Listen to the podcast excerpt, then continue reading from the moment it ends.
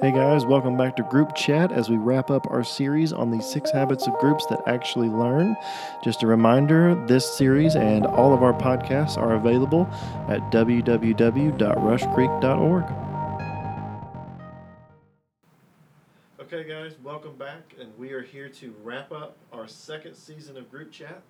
And we are back with the good doctor, Josh Rose, and he is going to wrap up uh, this is going to be a quick episode as usual, and this is we're going to wrap up the sixth habit, which was mixed purposefully, and then we're just going to cap off the entire series as a whole.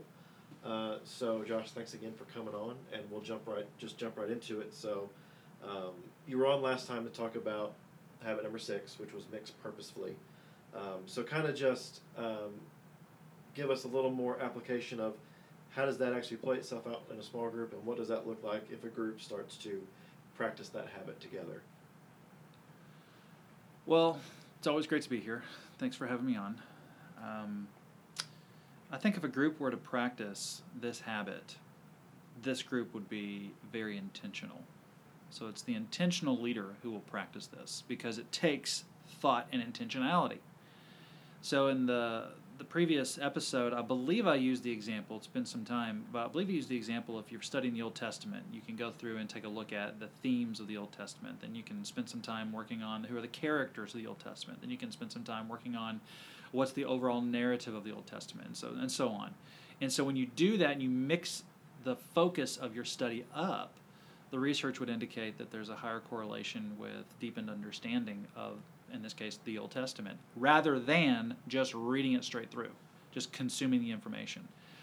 So for a small group, I mean, practical ways to use this is you know just fill in the blank. I mean, so if you're doing a study on marriage, you know if it's if it's something off of Right Now Media, the intentional leader would maybe pull some statistics and say what does the culture say about marriage, and then they would shift their perspective to what has your experience in marriage been then they could shift the perspective yet again to the right now Media content of what does the scriptures say about marriage? And then they could shift the perspective yet again and talk about what does the future look like in marriage? And so by by mixing these topics up so to speak um, in, in, in a variety of ways but in the ways that i just mentioned you're going to create um, experiences but more so conversations. Because the experience of looking all that stuff up is going to be memorable. Because if you do it in a group setting there's people who are going to be laughing because you know something our, our group has done before is i'll mix purposefully but i'll have them use their smartphone. So i'll say okay everyone pull out your smartphone and look up such and such. Well inevitably someone drifts over to espn or inevitably someone someone has to get on yahoo news and it creates these side conversations. And so life happens. Yeah. And inside jokes are carried on, and then there's the wrangling everyone back together after people broken up, and there's the you know kind of the comical you know part of that, you like herding cats. But so experience can do it, content can do it as well, right? The act of looking in scriptures, you have the aha moments from people who, man, I did not see that in the text before. Well, it's because you were just concentrating, just tearing through it, just reading through it. But whenever you change the focus of what you're doing, you're able to deepen your understanding. And then you eventually you get to the Word of God itself. Okay, let's actually read the Word of God and understand the Word of God. Well, you do that and you supplemented that with the different perspectives on the Word of God or this topic of marriage, so to speak. You've created just a dynamic scenario, a dynamic scenario. So that's one example. I don't know how many you want me to give, but yeah. I'm, I'm going to let you go as long as you want. It's, it's all helpful. okay. So, but we just wanted to cap off that, and then, like I said, we're wrapping up the whole series now of, of all six of these habits that we've been talking about the last four or five months. Um, and we just want to, so we, we've hit on them all individually, we've applied them, but we're hoping that obviously all six of these become regular habits that are practiced in a small group. So when you sort of mix all of those habits together and you, and you imagine a group that is regular, regularly implementing all six of these practices, um, how do you think that changes a group? What, what does that group look like? How, how would that change them? Well, I think setting expectations is important first. And just the, the, the week to week group experience I'm not in a position where I can say today on this podcast that you can implement all six in every session. I just am not sure that that's possible. I mean, there may have been some research studies that are out there that are in the K through 12 sector that may have done that, but when you're dealing with adult learners, not children, right? Children, you know, they're they're in a room, they have to be there. The government says you got to go to school, so I mean, they don't have a choice. They get to be, you know, teachers get to use different strategies on them. Adults, you know, the people who fill up our small groups, they don't have to be there. They're there because they, you know, hopefully love Jesus and they they want to be there. Maybe their spouse dragged them, but uh, it's a totally different ball game. So the, the, the, expectation to implement all six of these these um, habits I'm not sure that that's possible in every single session. So, what I would rather encourage leaders to do is to pick a couple and really get comfortable of how this strategy, this habit, can impact your group by you know planning it talking with your coach talking with a fellow leader talking with someone in your group who maybe is in the k through 12 and does this every day talking with your group pastor getting comfortable with how that habit could work in your group and then practicing that, practicing it over and over and over again, and you develop competency, right? So at the moment, we have this kind of conscious incompetence about these habits, so to speak, right? Mm-hmm. We, we know what we don't know. There's this conscious incompetence. Well, the idea is you do this over and over and over again to where now you have a conscious competence. I know that I know it, and I know that I can do it.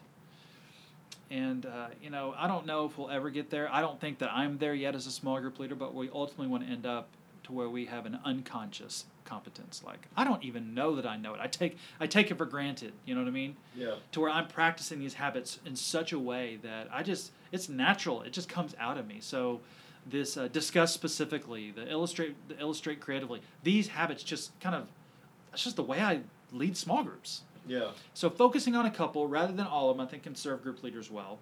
And then practicing these, practice, practice, practice. Listen, you're in community with these people.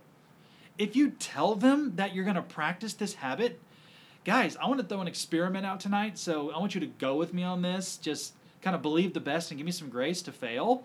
But this is an experiment. We're not going to do it forever. I'm just going to try it to see if it works they're in covenant community with you. Of course, they're going to say yes. They may make it even a more memorable experience if it's a failure.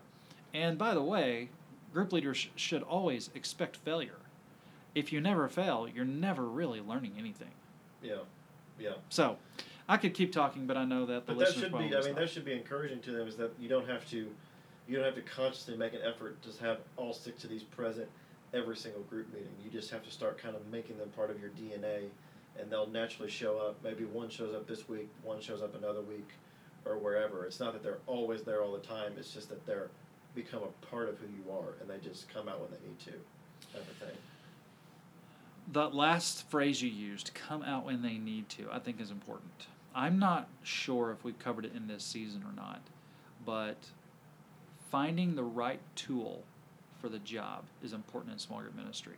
And so these habits can serve that purpose. If you, you can think of them as tools, although I don't like to, but in, in, in what you just said made me think of you know maybe there's some listeners out there who would maybe understand it a little bit better if it was think of it th- thought of as a tool.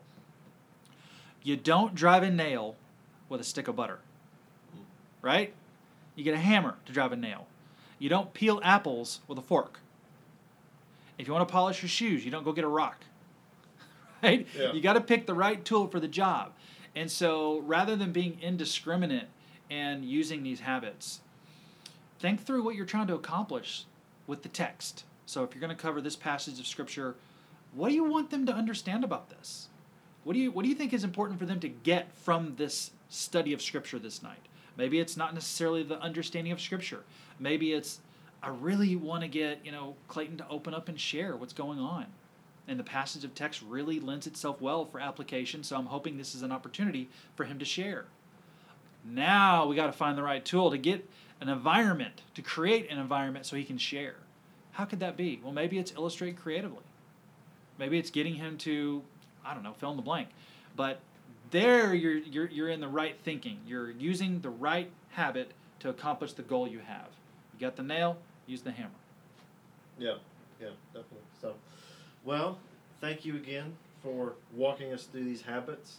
Uh, guys, I hope you have learned a lot from them. Uh, so, like I said, this is wrapping up season two, so there's going to be a little bit of a break. Uh, we're going to take a little bit of time off. We're working on um, actually the next two seasons of group chat for you because this season and the next two seasons are kind of a series in themselves. So, we've been talking about uh, learning in this season, kind of how your head is a part of your small groups, your mind. Uh, next season, we'll be talking about uh, getting your heart involved.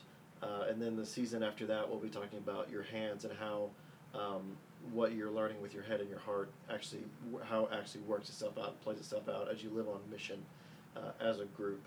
Uh, so stay tuned. A lot of great stuff coming your way, and we will catch you next time. Thanks again for listening, guys. Just a reminder, as always, you can catch this podcast episode, all of the podcasts that we have, and every resource that we have available to you from Rush Creek at www.rushcreek.org. From there, if you'll just go to the groups page and scroll down to the bottom and click on the button that says resources, you can find anything we've got to help you be the best leader you can be. Thanks again, guys.